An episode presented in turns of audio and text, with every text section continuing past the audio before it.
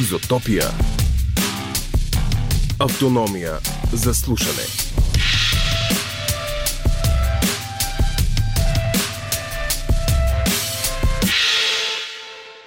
В този епизод на Изотопия си припомняме събития и личности, свързани с 3 март, за които обаче не говорим в деня на националния празник. Отбелязваме Световния ден на дивата природа с често незабелязваните и герои, отдавна лишени от нея, за да служат на нас. Полицейските кучета. Срещаме ви с историите на Вихър, Кимбо, Роки, Граф, Пойзън и Дубай, както и с инструкторите им. На 3 март 1860 г. се ражда Албаркан, банкерът филантроп, създал архивите на планетата.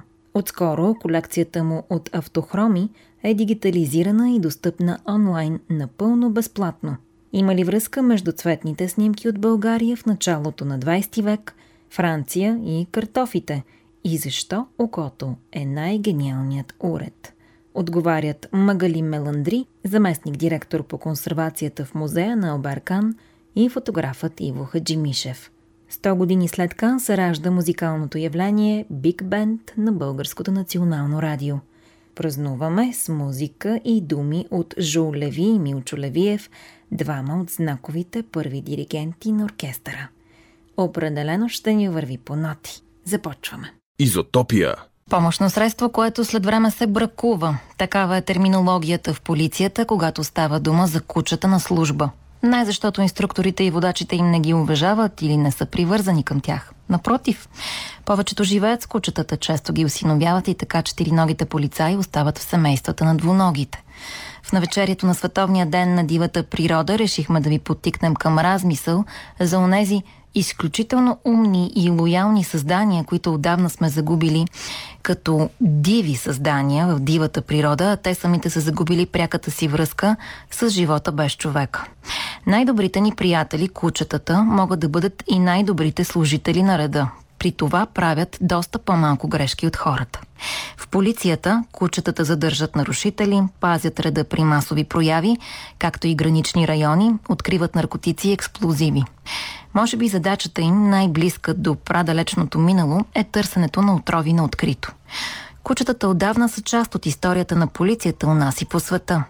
За да разберем повече за тези съвременни герои и да им благодарим, по наш си начин гостувахме на базата на сектор зоополиция и кинология към главна дирекция Национална полиция в Барковица. Там ни посрещна началникът, старши инспектор Станко Ставров. От 11 години той ръководи групата в Барковица, а всъщност е там от 20, постъпвайки като инструктор. Много кучета и водачи са минали през обучението му, още повече пък са минали през самата база в Барковица. Обадете се сами. Това е поделение на МВР, което още от 40-те години на миналия век съществува. Дори тук е служил Вергил Ваклинов със служебно куче Вихър. Отвън има паметник, спал е в стария корпус. Това е най-известният човек, който е служил тук. Загинал е в охрана на държавната граница. На Марули Виливади.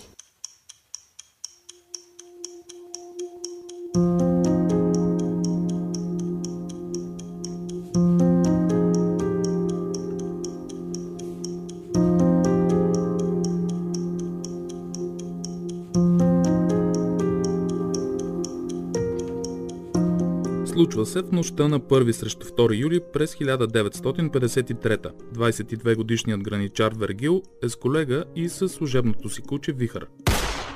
Чуват е изстрели около 21.30. Отправят се към мястото и се натъкват на група диверсанти. По-рано тя пък се натъква на съседна гранична застава. Заради това са и изстрелите. Ваклинов пресича пътя на нарушителите и ги преследва към границата. Успява да залови единия. Тежко ранени при престрелка с останалите трима. Един от преследваните е задържан от вихър. При схватката и човекът, и кучето умират. Тежко раненият Вергил издъхва на сутринта, въпреки усилията и грижите на другите граничари и местните.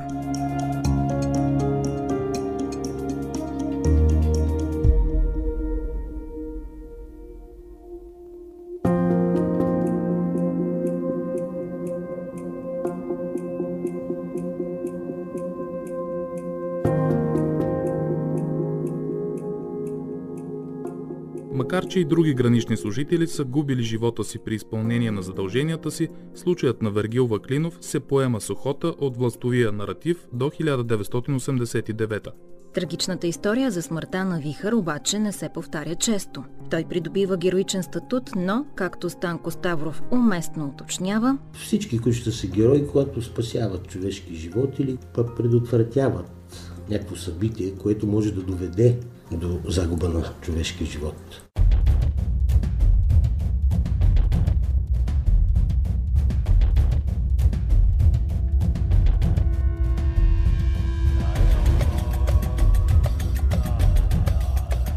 Героични или не, постъпките на служебното куче зависят както от обучението му, така и от гена и характера. Според етологията, т.е. науката за поведението на животните, и кинологията, т.е. познанието на човека за кучетата, обучението започва още от 45-я ден след раждането на кученцето. И така до четвъртия месец. Полицейските кучета са социални животни. Те живеят в нашия биотоп, в социалния живот. Така че до 16-та седмица водача и неговия обучител трябва да го запознаем максимално с средата, в която той ще живее и работи. В същото време, на база на неговите генетична основа, той да развива и неговите вродени инстинкти за тази цел, за която иска да го ползва.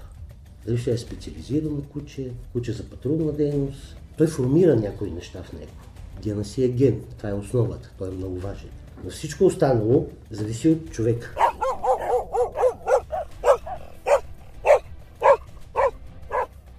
Тъй като успехът на полицейското куче зависи и от обучението, и от гена, то на служба се взимат определени породи. Ние обучаваме порода белгийска овчарка Малинуа, немска овчарка работен тип, имаме и лабрадор, източноевропейска овчарка, холандска овчарка Хердер. В зависимост от това в какво направление ще бъде насочено кучето и инстинктите, които то показва, се формира вече неговото и специално обучение след това в бъдеще. Дали ще е за наркотични вещества, за взривни вещества, за патрулна дейност, куче за търсене на отровни примамки, дори специализирани куче, като в България все още няма, за трупове, за екзотични животни, за слонова кост. Трудно обучение няма. Има правилно и неправилно. Ако е куче за охранителна дейност, за патрулно-постова дейност, което трябва да атакува и да защитава водача, да пръсне демонстрации, да проникне, в него се насърчава и агресия. Този инстинкт. Примерно при специализираните кучета агресивността за откриване на наркотици и взривни неща не е необходимо да бъде развивана. Послушанието трябва да е много добро. Послушанието задължително се възпитава у всички полицейски кучета.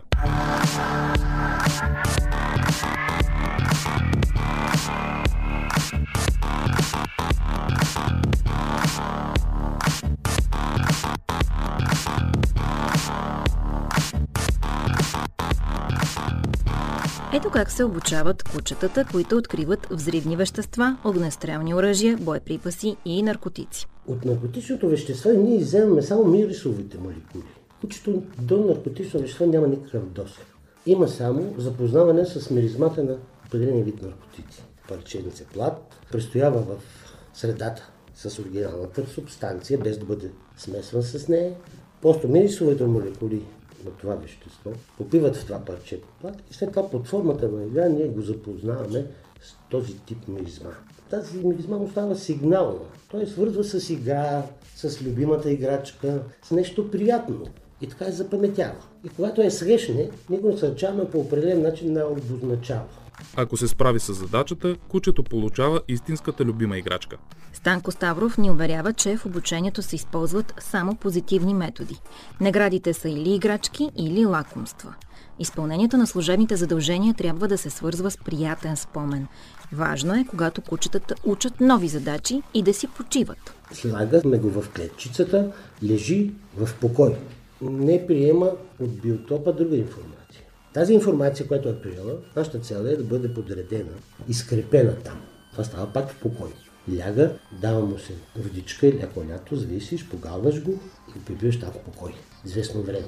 Успокоява се. Освобождава се от стрес. Повечето водачи живеят с кучетата си. Някои от тях ги гледат в служебни питомници, други в къщи, но в къщи това е идеалният вариант, който може да се иска.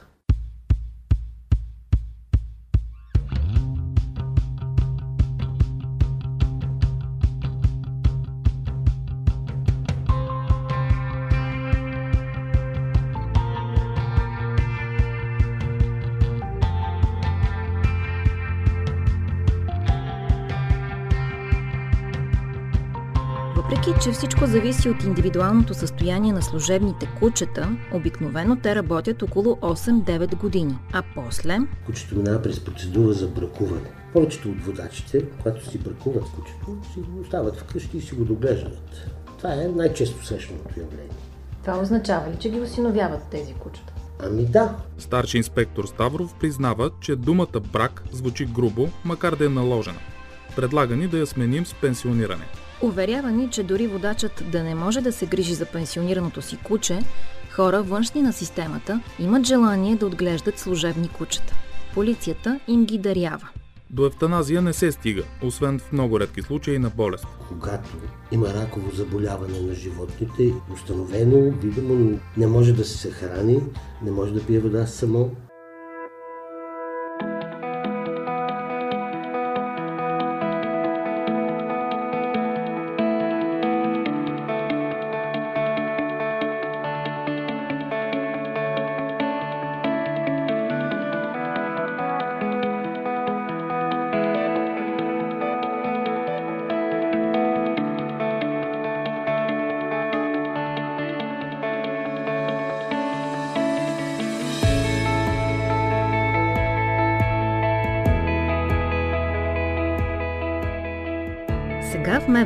около 500 кучета. В Берковица обучават четириногите полицаи от всички звена. И на ГДБОП, и на жандармерията, и на гранична, и на национална полиция. За сега, поне с храна и с най-необходимите неща, системата се грижи за това нещо. Е, може да искаме много повече. Но всичко зависи от централния бюджет на републиката. Така да каквото за хората, такова и за кучета. Така е. С малко, но от сърце. Така са гледани кучетата в Берковица. Гарантираме, че така изглеждат тези, с които ще ви запознаем съвсем скоро.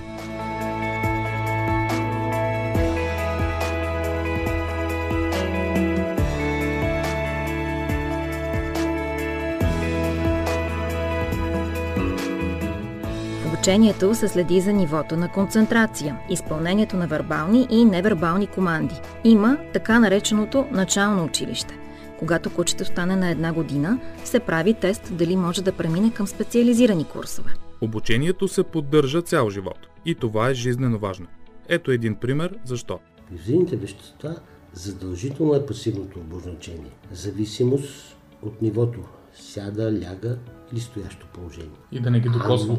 Точно за това се казва пасивно. Не бива да докосва обекта, защото може да предизвика взривяване. Много операции по обезвреждане на експлозиви и откриване на наркотици няма да са успешни, ако в тях не участва куче или по-точно, ако не участва носът му. Неговото обоняние е много по-развито от на човека. То съществува в природата, хищника, благодарение на обонянието си. Ако едно куче е сляпо, има силно обоняние, може да оцелее по-дълго време в природата и в социалната среда, отколкото едно куче, което има слух и зрение, но няма обоняние. Но и само с добър нос не ставаш полицейско куче. Инстинктите в полицейската дейност на кучето са много важни. Неговата твърдост, характер, куче, което няма характер, което е примерно много страхливо, не умее да се справя в социалната среда. Ако едно куче е отгледано някъде, в една клетчица, не е станало социален индивид и го изведете на улицата и то се страхува от автомобилите, от шумовете, от светлини, каквото и обоняние да има, неговото използване в полицейската дейност е абсолютно безпредметно. Ако кучето има поведенчески проблеми, това проличава още в първите месеци. Ако бъдещият четириног полицай не се справи с тестовете след първата година, точно по тази причина, отново се дарява за отглеждане.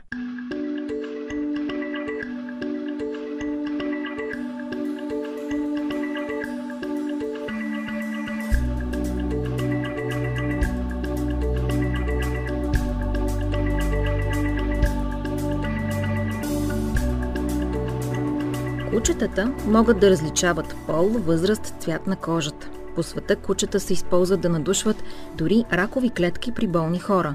Те умеят да идентифицират и нивата на кръвната ни захар. През ноември у нас пристигнаха белгийските овчарки Poison и Дубай. Закупиха ги от Българското дружество за защита на птиците и ги предоставиха на МВР. В Испания Poison и Дубай са обучавани да надушват отровни примамки. Ще преминат допълнително обучение в Берковица, но вече помагат в борбата с престъпленията срещу природата, за които в Изотопия сме разказвали и преди. Петъка, водач и Младен Петро бяха в областта на Елена по такъв случай. Отровен шоят. Пак е имало отровен шоят. Те отидоха на акция, откриха отровени кучета и други неща и се водят разследвания. Да.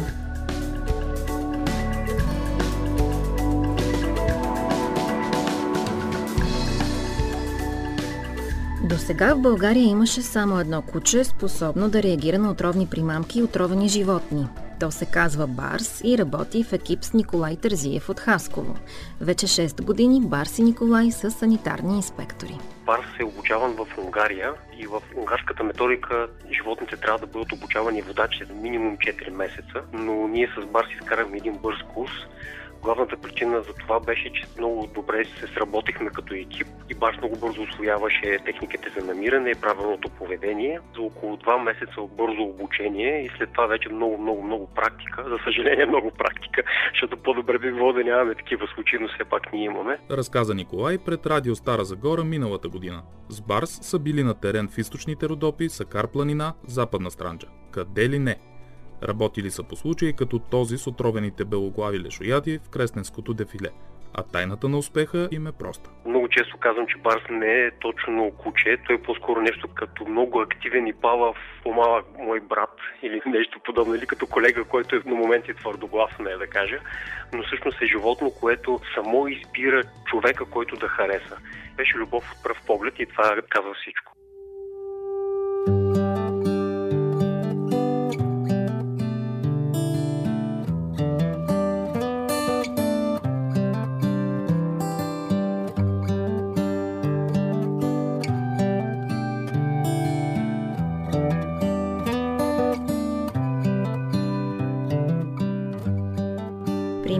Изключителни полицейски кучета не са малко.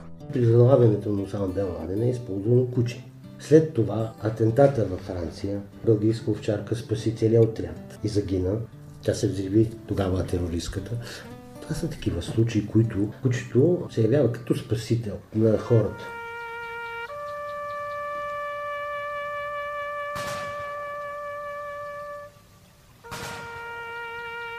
В някои страни раняването или убийството на полицейско куче е престъпление, за което виновният носи по-голяма отговорност, отколкото ако убие каквото и да е друго животно. По света има полицейски кучета с бронежилетки, а в щатите, пък и не само, загиналите в изпълнение на дълга си кучета биват погребвани с почести.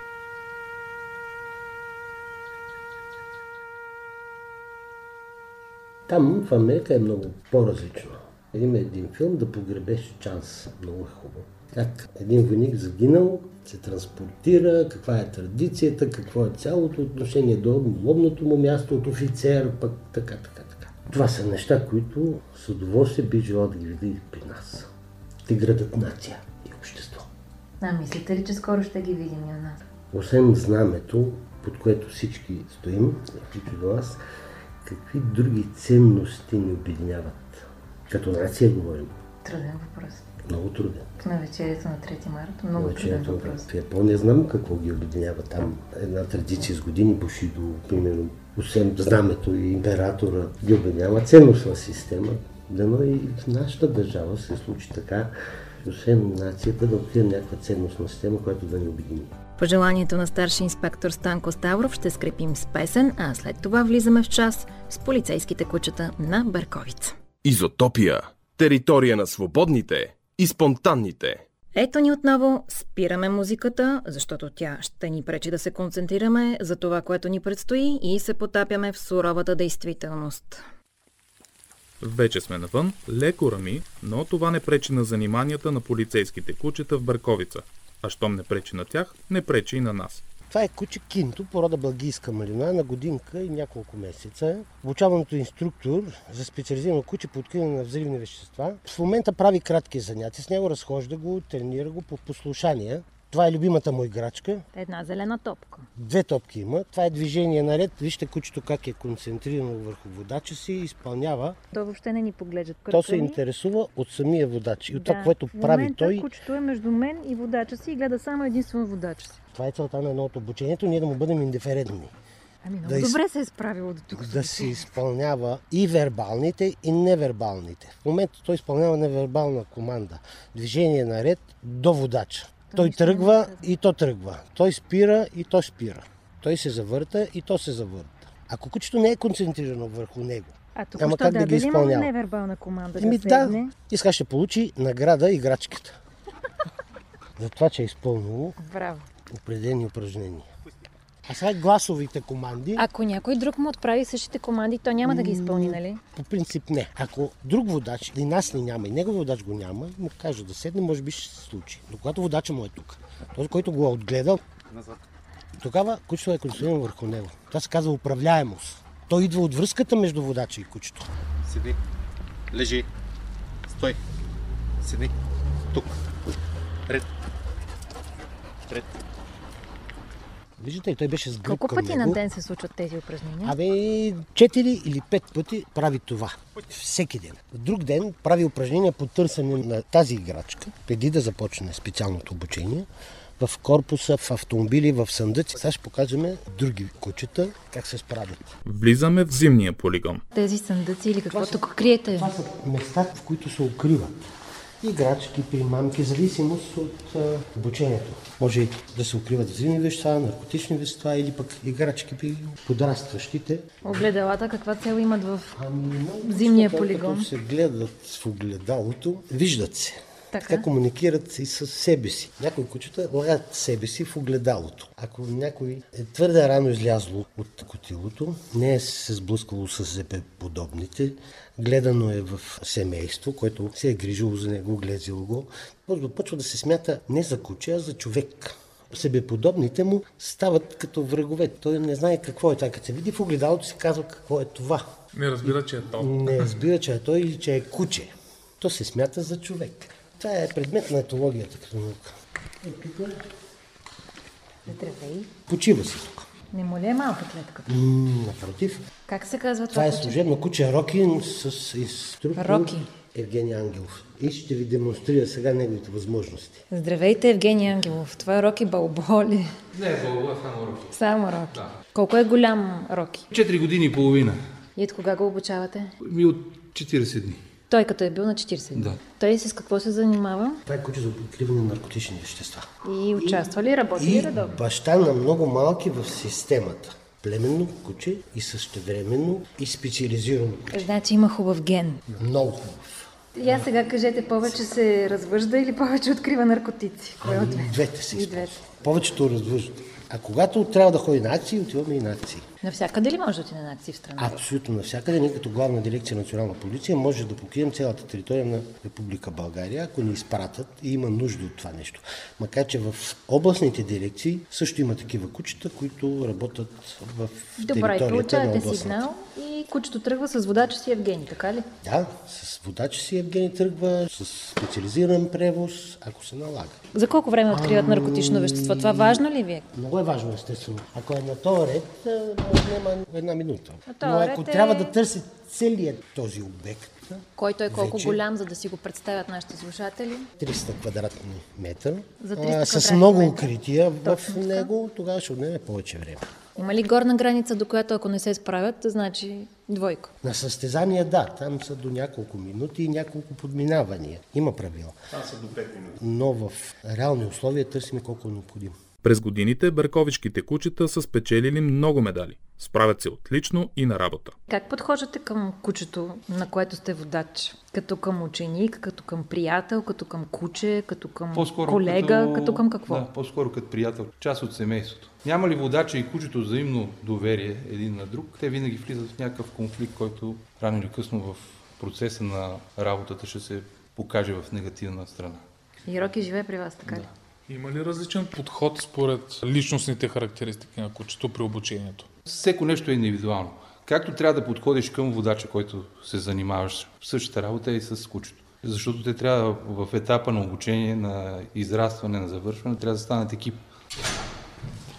Има много силни кучета, пък слаби водачи и обратно. Кой е Слаби. това? Граф, син на Роки.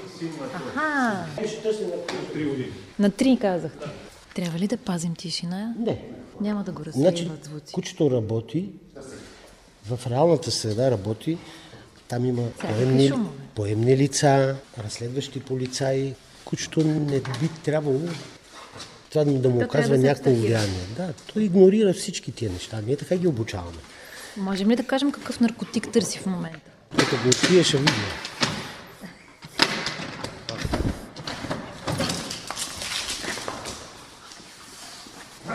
Я сега да Активно видим. обозначаване на кучето. Мисля, че по-малко от минута да е била максимум минута. Да, да. Какво си намери граф? Марихуана. Марихуана. На мен това нищо не ми говори. Не съм като граф и Има Роки. миризма, усеща се миризмата. Не сте ме обучавали мен така. Да, обаче през турбичката аз въобще не я усещам. Ние, да, А той я усеща. кучето Всъщност колко пъти по-силно е кучешкото голямо? не Много можем да се каже, но е хиляди пъти по-силно. Той го подуши през нейлонова турбичка, през дървено талашитен шкаф. Покритие в 300 квадрата помещение. На мен. Бързо. Браво, Това е награда. предимството. Какво ще му дадете сега лакомство за награда? Ами той си получи играчката, А, топката. топката за тенис. Да, това е най-силното нещо, най-хубавото. По-силно е от храната. Сериозно? Крайно време ни е да кажем няколко думи и за останалите ни любезни домакини, освен Станко Ставров, когато чувате най-често. Евгений Ангелов и Митко Димитров са инструктори на кучета за наркотици и взривни вещества. Севдалин Катанджиев обучава патрулни кучета, а инспектор Петров отговаря за обученията. От 13 март, казва началникът им Станко Ставров, се задават курсовете за специализирани обучения. През деня поне едно 15 кучета многократно минават и през техните ръце в обучение заедно с водачите. И тяхната цел е да обучат и водачите, и кучетата. Кучетата и водачите да се издържат изпитите и да излезнат от тук с сертификат за годност и да работят в структурите на МВР да бъдат използвани. Има ли случаи, в Натовареността които е много понякога висока за тях. с водачите е по-трудно, отколкото с кучета? Много пъти. То Основно така. Основно е така. Има водачи, които са високо мотивирани с ценностна система и към животните, към себе си, към професията. С тях се работи лесно. А има хора, които не са толкова мотивирани. Това се оказва влияние и върху мотивацията и на самото куче. Те като обучители, треньори на водачи и кучета трябва да мотивират. Ми общо взето това е учителска работа и много психология в нея има. И педагогика най-вече, за да се справят. А сега се задава по-страшната педагогическа част – демонстрация на уменията на патрулиращо куче. Куче, което охранява реда и задържа нарушители. То трябва да действа, когато има нападение, заплаха върху водача или върху кучето. Има ли нападение, кучето трябва да влезе дори без команда в отбрана. То не само, че трябва да неутрализира той от среща, то трябва да си пази и полицая. Докъде може да стигне агресията на кучето? Предполагам, че поне съм виждал такива видеа, в които се обучава конкретна част на тялото да захапе, за да се неутрализира. обучава да захапват части от тялото, които нанася най-малко поражение. Ръце, крака, гърба, беката. захапва за краката и ръцете? Точно това е на обучение. Да. Ще опитате после. Това после, в което ще изпитаме силата на кучешката захапка, никак не е после. Даже съвсем скоро ще ни и ще ви стана ясно защо не е после. Всички инструктори са хапани от кучета, докато са ги обучавали. Казват, че е неизбежно. Да се учиш специално как да хапеш, ако си куче, ето това се казва майсторлък. Когато кучето търси отзад да захапе, като захапа от тук, то ти изглежда от равновесие много Това нещо е ръката му. Да, ръката тук. Ако е научено в тая част, да не тръгваш да бягаш, да такова, да. Вече се учат кучета отпред, нали, да хапат в слабините. Обаче не всички кучета се учат да хапят там. Преди да те захапе, кучето може да те предупреди с лай, че нарушаваш правилата. Следва демонстрацията на Роки и инструктора му Евгений. За нея се ползва специален ръкав, който Роки да захапе без да остави поражение върху Евгений. Тук вече кучето не гледа водача си, а гледа ръкава. Леко да му помръдне ръката, да направи някакво движение, кучето напада веднага. Кучетата за наркотици имат тази способност, но не ги тренираме за това нещо. Защото предполагам, че от къснатата ръка ще е награда след. Патрулните кучета вече тренират по другия начин. Прави си камерата само, че снима по-бързо.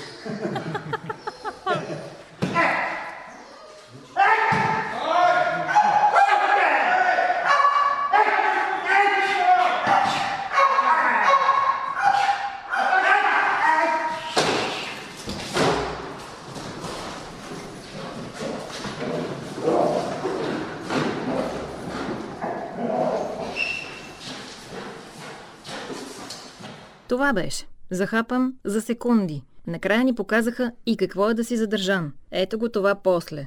В това после Иван си слага ръкава. Ръката си я дръж близо тук до тялото. Искам да ви кажа, че сега ще ядете ръка на цигулар.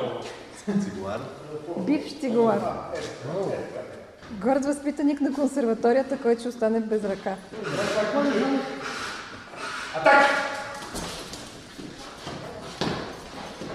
Пусни ръка.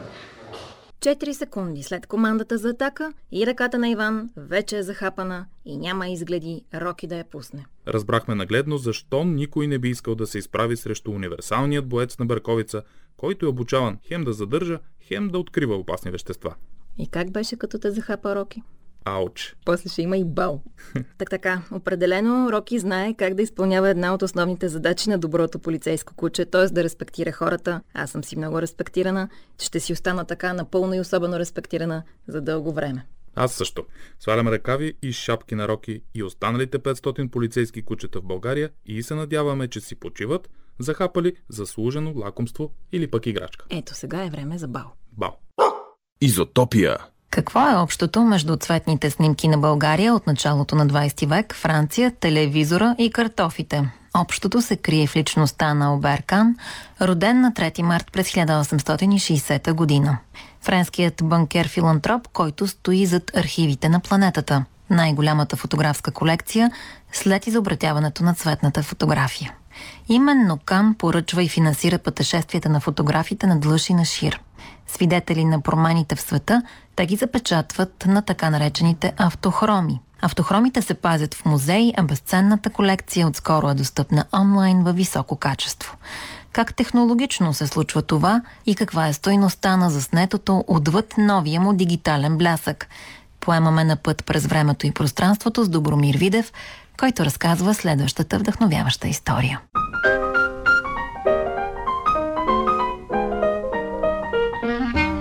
Много разклонения на една пътека може да видите, ако отворите сайта на архивите на планетата. Дали ще пътувате назад във времето, дали ще пътувате до България от преди повече от век, дали ще пътувате в историята на старата технология за правене на цветни снимки, или ще изберете да узнаете как с модерните технологии те достигат до нас. Но този път със сигурност се съдържа във внушителната статистика от архива. 67 258 автохромни изображения, 58 000 от които могат да се намерят на сайта на музея Алберт Кан. Безплатно, с висока резолюция. 1830 филма, от които 1700 за сваляне и използване. Общо 180 км лента. 85% от цялата колекция от архива на планетата е достъпна от лятото на миналата година, казва Магали Меландри, която е заместник директор по консервацията в музея на Алберт Кан.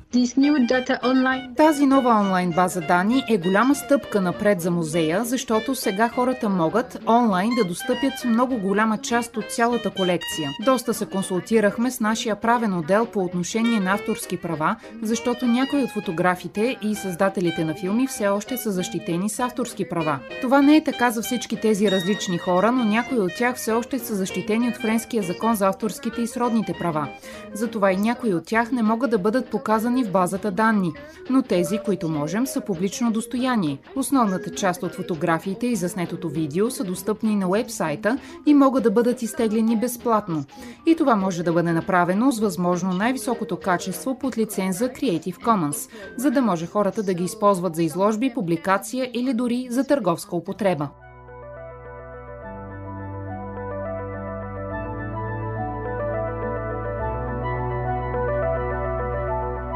Дигитализирането на архива е част от по-големия проект, започнал преди 11 години за осъвременяване на експозицията и дейността на музея. Привлякал дори и световно известния архитект Кен Гокума. Всичко се прави заради това, че мисията на музея е да предостави достъп на публиката до колекцията, казва Мегали Мевандри. Да, това е много важно за нас, като музей, който е отворен към света и нашата задача е да създадем различен контекст и различни начини за достъп до колекцията. Това правим и чрез изложби, които са в музея, правим каталози на експонатите, изследователски проекти, конференции, но сега разбира се и чрез интернет и други социални мрежи. Правим го и защото музеят е лидер по въпросите за цифровизацията. Поради това ние имаме фотолаборатория в нашия музей като отделен екип. Така че от началото на 2000-та година започнахме да цифровизираме автохромните плаки, цветните фотографии. Понеже те са много крехки, не можем да използваме физическите стъклени плочи за изследователските цели. И за това работим чрез цифровизирано изображение на екрана. Така по-добре ги опазваме. За нашата дневна работа стъклените плаки е хубаво да ги използваме. Особено в ежедневна работа при изследването на историята на фотографията и историята на държавите. Но това, което исках да споделя е, че музеят наистина започна рано да прави тази цифровизация. На екипа от музея му отне 15 години да цифровизира оригиналните стъклени плочи и тогава беше създадена тази платформа с отворените данни към нашата администрация.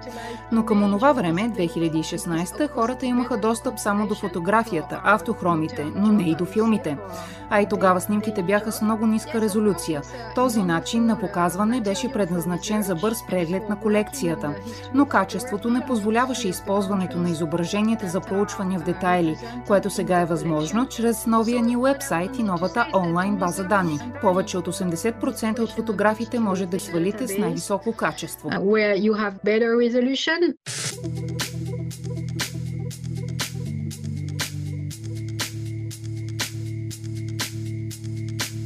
Българският фотограф Иво Хаджимишев не е чакал сканираните с високо качество копия, за да проучи архива на Алберт Кан. През 2011 година Хаджимишев е инициатор на изложба с фотографии, които са били изложени у нас. Въпреки, че беше 11 година и от тогава са се променили много нещата, но те имаха един стандарт, който е напълно задоволителен и до ден днешен. Не използват точно скенер, а използват светеща котия, върху която поставят диапозитива.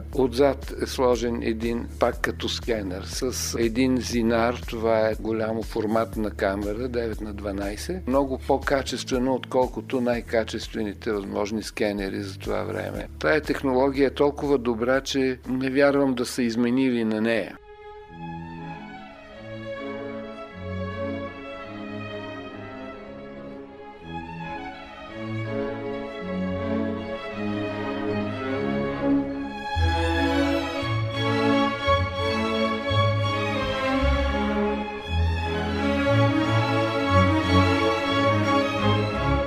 Беше много интересно човек да попадне в атмосферата на този дом, на банкера, филантроп Алберт Кан. Идеята да се направи това за снимане на света по определен начин, по определен принцип, възниква през 911 година. Той се консултира с двама видни географи, Емануел де Маринари и Анри Бергсон. Те фактически съставят скелета на този проект и също така те правят тия планове и напътстват фотографите оператори, които тръгват да пътуват.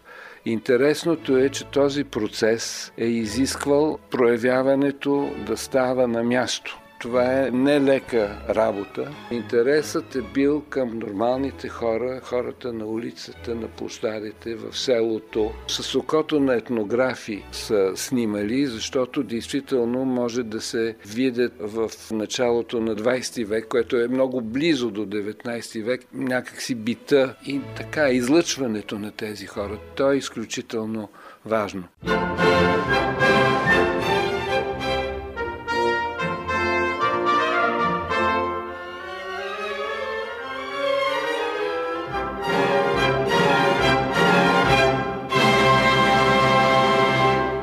Иво Хаджимишев припомня, че и България е била запечатана в архивите на планетата.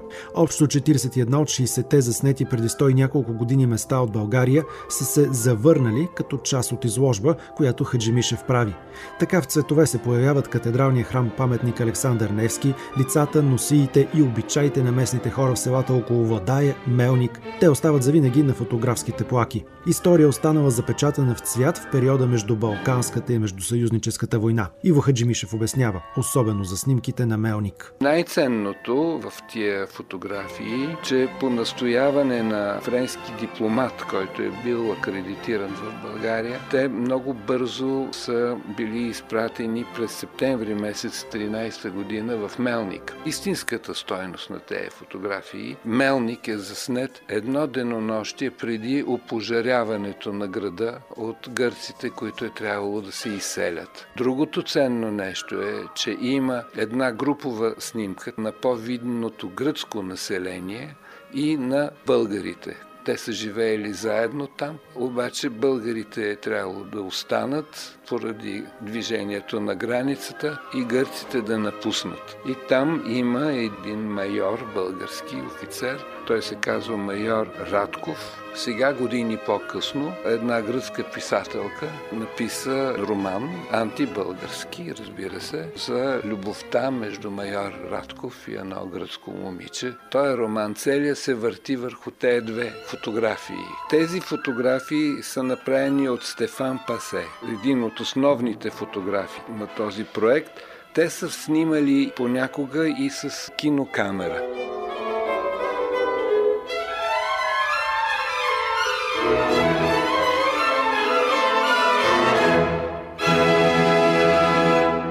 Мегали Меландрик също припомня за важността на мисията, която е имал Стефан Пасе, когато е снимал в Мелник. Това е първата мисия в България, която е ръководена от един от най-известните ни фотооператори Стефан Пасе, от август до септември 1913 година в България.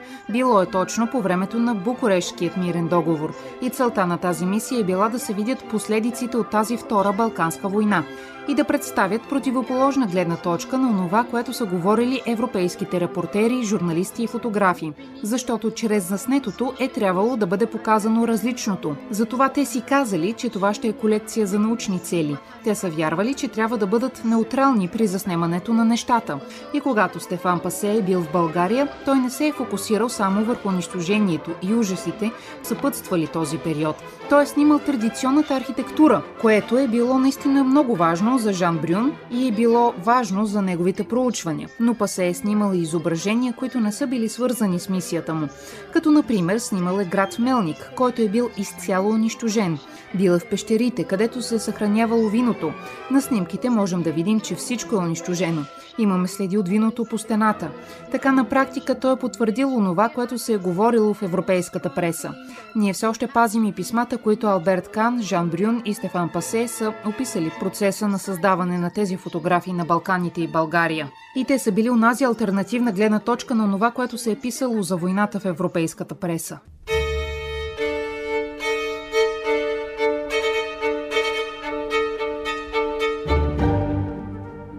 И Мегали Меландри и Иво Хаджимишев отдават значение на колекцията снимки в един много по-широк контекст. Алберт Кан е бил едно много интересно културно средище в Париж. Той е канил видни интелектуалци, политици, млади дипломати. Имало е неделни прожекции, които са разглеждали донесените материали, говорили са върху тях. Това е било особено полезно и за тези млади хора, които се ориентирали към дипломацията.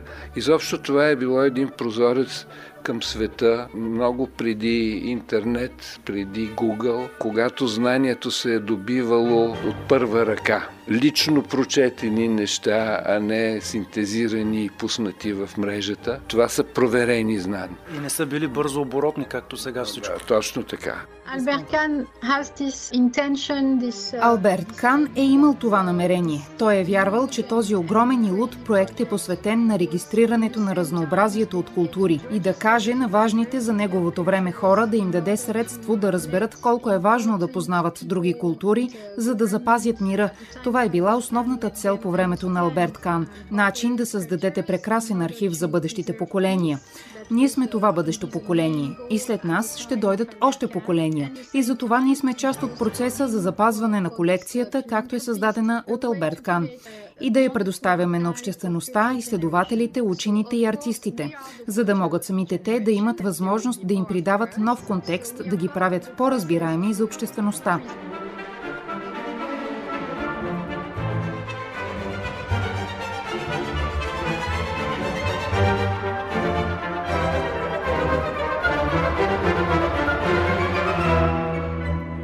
Това съзнание, че Алберт Кан е използвал най-новото от неговото време – изобретеният метод за създаването на автохроми. Така че в научния и културен проект на музея ние се опитваме да прилагаме нови технологии, особено в изложбените проекти, и се опитваме да пресъздадем това очарование, което хората по времето на Алберт Кан са изпитвали, когато са гледали тези изображения. По онова време първите цветни фотографии са носили магично очарование и често се питаме как можем да пресъздадем тази магия.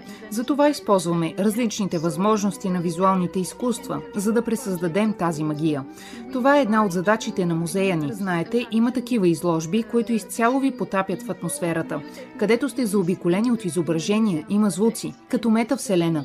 Наистина сме отворени към това, но трябва да помислим за това. Не само защото това е нова технология, но и какво стои зад намерението за създаването на тези изображения или съдържанието и намеренията на тази колекция от архива на планетата. Така че това е интелектуален дебат, който водим с нашата публика и в движение проверяваме какво работи и какво не работи.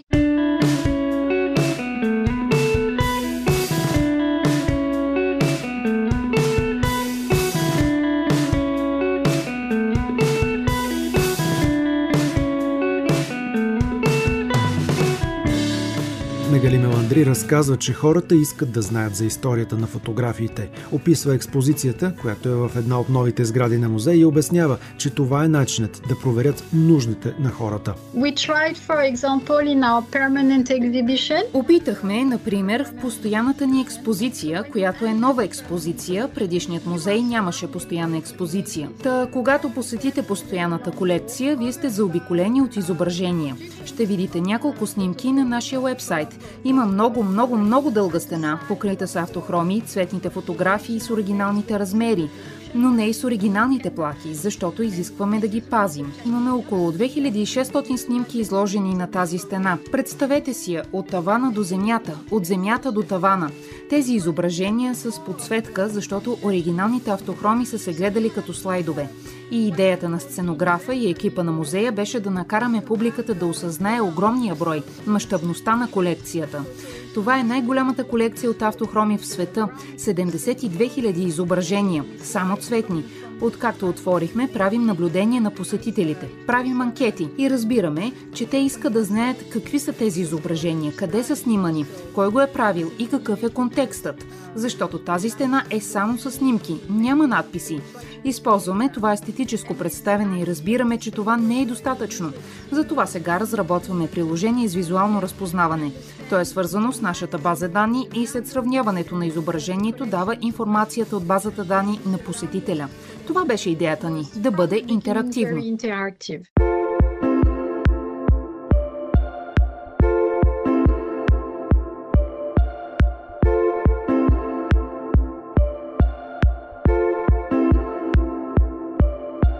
За да е изцяло интерактивно обаче, от близо 15 години музея започнал да сканира архивите.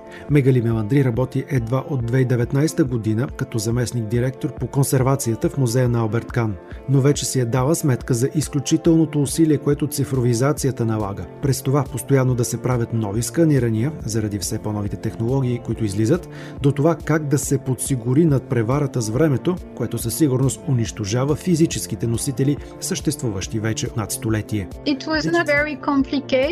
Самият процес не е сложен, но да, технологията еволюира с времето, така че това за нас е непрекъснат процес и никога не е приключвал. Разбира се, фотолаборатория сканира отново повечето от стъклените плочи. И това се прави, когато имаме изложбен проект на музея или когато имаме заявка за други музей, или си партнираме с различни културни проекти. Така че това е един от мотивите да се захванем с повторното сканиране, защото днес наистина имаме такива устройства с по-добра разделителна способност, с която да направите първоначалното сканиране, а после с софтуер да подобрите фотографията, която искате да предложите на зрителите. Този процес за архивиране е без прекъсване, заради това, че има разлика в използваните от преди 23 години технологии. Не сме направили всичко изцяло, но лека по лека актуализираме качеството на цифровите копия, за да имаме по-добро качество за нашата публика.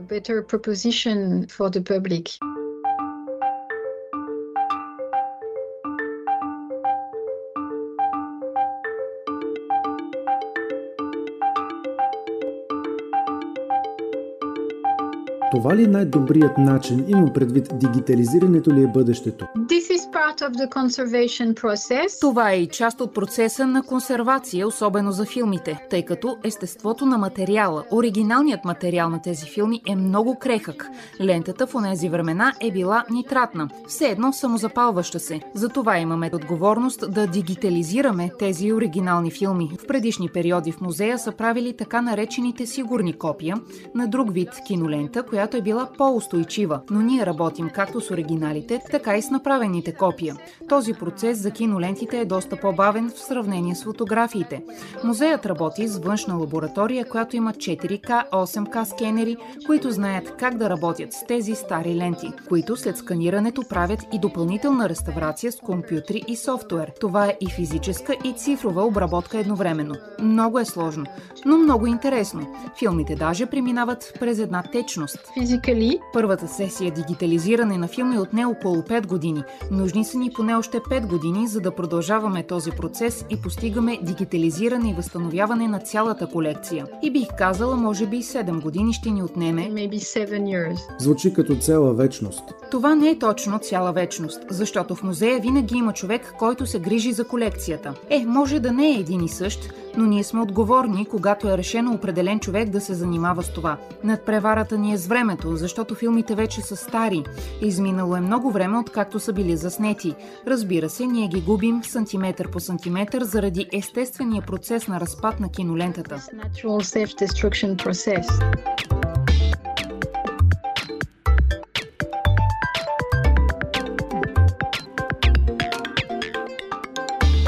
Като се замисля, госпожо Меландри, имате си и друг проблем.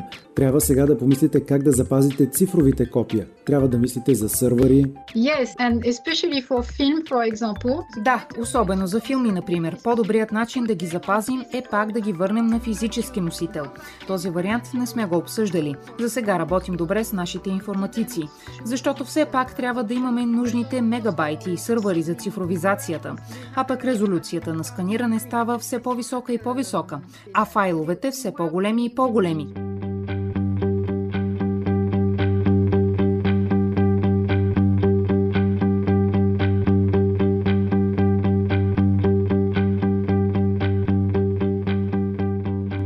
Цифровизацията е важна. Това признава и българският фотограф Иво Хаджимишев, който също си цифровизира заснетите преди години ленти. Но Иво Хаджимишев обръща внимание на това, че не технологията, а посланието правят снимката по-ценна. Тези са непреходни фотографии, така стабилно някакси направени, умно са направени, без всичките сегашни глезотии, които се ползват от дигиталните камери. Те са снимани с един обектив, те са просто произведения на изкуството. Този процес е бил много капризен. Хората са се справили. Сега цялото знание върху фотографията е събрано в това телефонче. Всяко дете, всеки човек, всяко живо същество натиска копчето, праща светкавично снимката на другия край на планетата до там сме докарали. Нали, изключително удобно и бързо и така нататък. За фотографите като вас как изглеждат този процес? Аз много се радвам, че той съществува и че е толкова достъпен. Това е била и мечтата и на тези, които са изобретили фотографията, да бъде достъпно средство. Те правят много умно, че дигитализираха тези неща.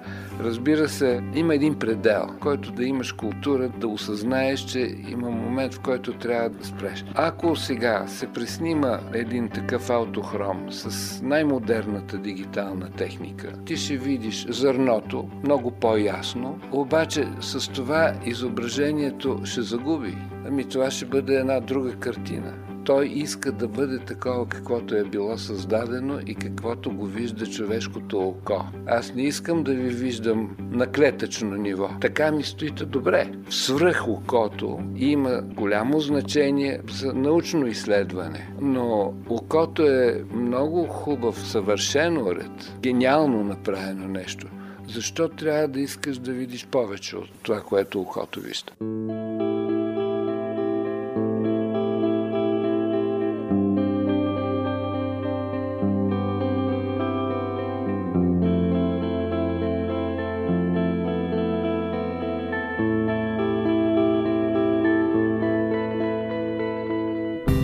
Иво Хаджимишев не се чувства изкушен да използва новите сканирания от музея Алберт Кан в нови изложби. Това е вече изследвана територия, обяснява той. За месеците, в които новите автохроми са достъпни на сайта на музея, Мегали Меландри също казва, че от България никой не я е търсил за партньорство, но допълва обратното, че очаква предложения, за да може и музеят да изпълни мисията си, да показва в нови форми и в нов контекст архивите на планетата, родени от идеята на Алберт Кан за ново поколение, което за лято от предимно графични послания, може да открие за себе си нещо ценно и в създаденото преди над 100 и няколко години. Това също е предизвикателството пред музея ни, защото изображението се прави толкова лесно в днешно време. То е навсякъде. Цветната фотография е нещо обичайно, а по онова време правенето на снимки е било кошмар за фотографите. Знаете всички материали, които трябва да носят със себе си по време на мисията си в различните страни. Така че това е и мисията на музея да разбере контекстът в правенето на тази колекция.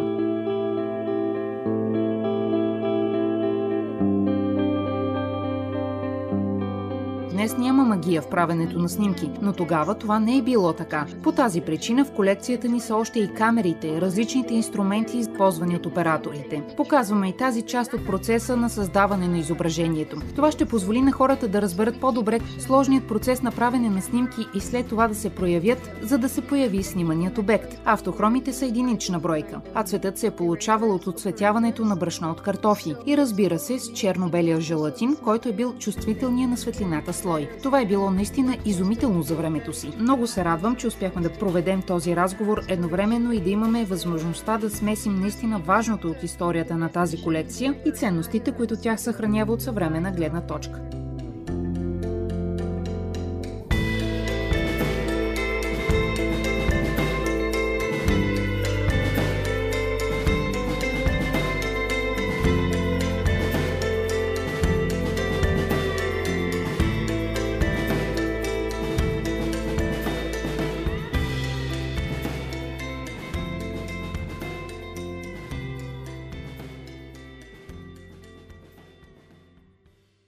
Изотопия. Територия на свободните и спонтанните. А ние вървим към края на предаването, но ще го направим с още нещо специално, което се е случило на 3 март. 3 март, апропо, идва само след 20 минути.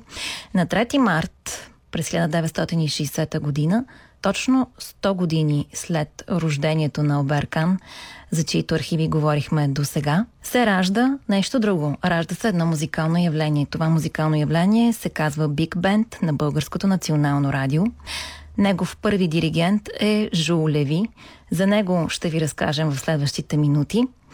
Преди обаче да ви потопя в атмосферата на вселената музикантска Жулеви, ние ще направим опит. Стискайте ни палци, защото не ни се е случвало никога на това младо екипче изотопско, което се е събрало в студиото и в апаратната, но ще направим опит да направим нещо, извинявайте за тавтологията, което отдавна не се е случило в радиото, а именно да завъртим една хубава стара лента.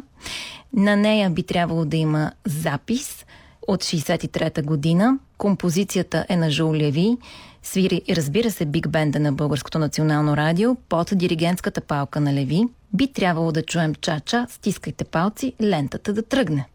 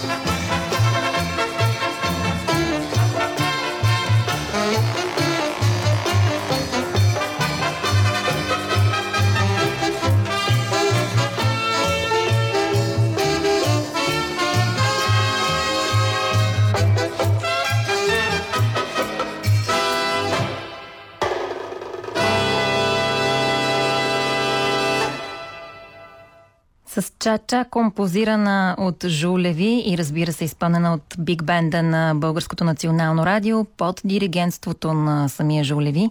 Така посрещаме рожден ден на нашия оркестър, създаден на 3 март 1960. Първи негов диригент е композитора Жулеви, роден в Солун през 1930. Той се мести в София с семейството си през 39-та, т.е. още като дете. Ето какво си спомня Жулеви за идването в България пред музикалния редактор Здравко Петров. Интервюто е направено през 2005 година преди смъртта на Леви. Да чуем. Аз си правех в моята игрална стая музикални инструменти от картон. Какво ли не. И си имитирах свиренето, имитирах дирижирането. И дойдохме в България, изгонени като български поданници. И тук, разбира се, нямахме, как се казва, никаква възможност в началото особено. Така, дойдохме, че трима голи и боси. Беше много, много неприятно. Помагаха, разбира се, всички войчуци, всички телели. Нали? Кураж ни даваха. А, и тук искам да кажа нещо. Аз български не знаех нито тон, нито звук. Когато дойдохме тук, в къщата на големия ми чичо, първия брат на баща ми, имаше радио. А помня в Гърция, когато съм бил някъде 5-6 годишен, ме беха завели едни роднини, които са имали радио, да видя котийката, която говори и която пее. И аз като видях, и като видях радиото вече в София, при Чичо ми казаха, това ми е известно, аз това го познавам. и там, вижте какво нещо. Заслушах се в един човек, който говореше като заек, като петел, като кокошка, като котка. Е такива. Детски час. Чичо ми, ми каза, това е предаване за децата, слушай. Ти ще научиш български и ще можеш да ги разбираш. Аз обаче запомних, че този човек правеше имитация на животински говор. Беше вълшебен. Вълшебен е и самият Жулеви, очевидно научил чудесно тоновете и звуците на български и очевидно завладян от магията на кутийката, която говори и пее. Той става част от радиото, от старата къща и оставя своята следа в нея. Ето как. Първия ден в академията, това беше в старата академия, отивахме към салона. Нали, първи ден ректора ще говори, професорите ще кажат какво има да се прави и Петю Ступил ме спира. Качваме се по стълбите нагоре и Петю ми вика, абе ти на работа ли си некъде? Казвам не. Ами, знаеш ли, мене ме пращат в Будапешта и трябва да представя някой. Той тогава беше ръководител на детския радиохор.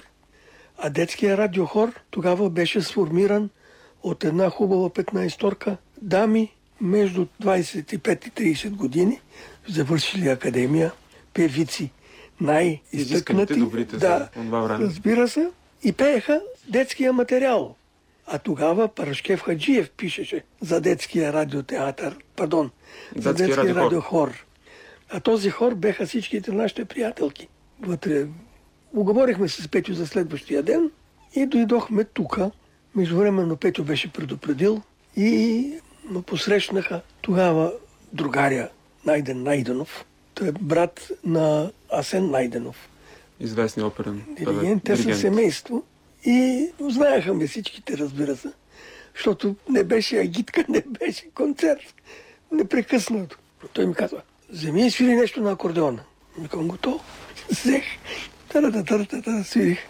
Акордеона ми беше първата любов. И свирих каквото и свирих. Викат, добре, ай сега нещо на пяното. Седнах на пяното. Добре, я ми кажи това и това и това и това, нали такива въпроси От обща музикална от култура. обща музикална култура и свързани с конкретната професия Музикален оформител. за деца. Това е много важно. И Леда Милева беше началничка на отдела. Въобще там хлабаво нямаше, както се казва. Всичко беше изпипано, измислено до край и вдъхнато му живот. Това, което сега не мога да видя. Сега слушам по телевизия. Такова звучи едно голо. Не знам. Да ми прости Господ, не искам да кажа нищо лошо за никой от колегите, напротив. Само, че не знам, те са се хлъзнали по това малкото изкуство, което сега се разпространява. В този жанр говоря. И, и мене ме боли. Днес болка в Розово всъщност е виждал живота Жулеви, така той озаглавява автобиографичната си книга, в която разказва за пътуването по кривите пътеки, постлани с петолиния. Диригентът композирал опери, симфонии, творби за духов и естраден оркестър, няколко мюзикъла, а също хорова, солова, вокална музика и музика за филми и радиопредавания казва «Музиката, щеш не щеш, става без да иска». Не без да искат своя отпечатък в историята на българската музика са оставили и първите диригенти на биг бенда ни. Освен Жулеви в началните години след 60-та, диригентската палка поемат още Димитър Ганев, Георги Ганев, Емил Георгиев и Милчо Левиев. Най-дълго, 33 години, диригент на оркестъра е Велика Засян. Днес биг бендът ни е във вещите ръце на Антони Дончев, който дирижира последния концерт, поне за сега, с музика именно на Милчо Левиев, чието произведение вече звучи. Става дума за неговата емблематична пиеса Блуз 9, която е от концерт на Биг Бенда ни, но от май 2016. Казвам ви веднага защо. Защото произведенията на Левиев, които прозвучаха миналата седмица, ако не ме лъже паметта в изпълнение на Биг Бенда ни, част от тях всъщност никога не са издавани и записвани. Чухме ги за първи път в студио. Първо, първо студио на Българското национално радио. Едва преди дни. Надяваме се те да видят бял свят, да можем да ви ги пускаме и в ефир.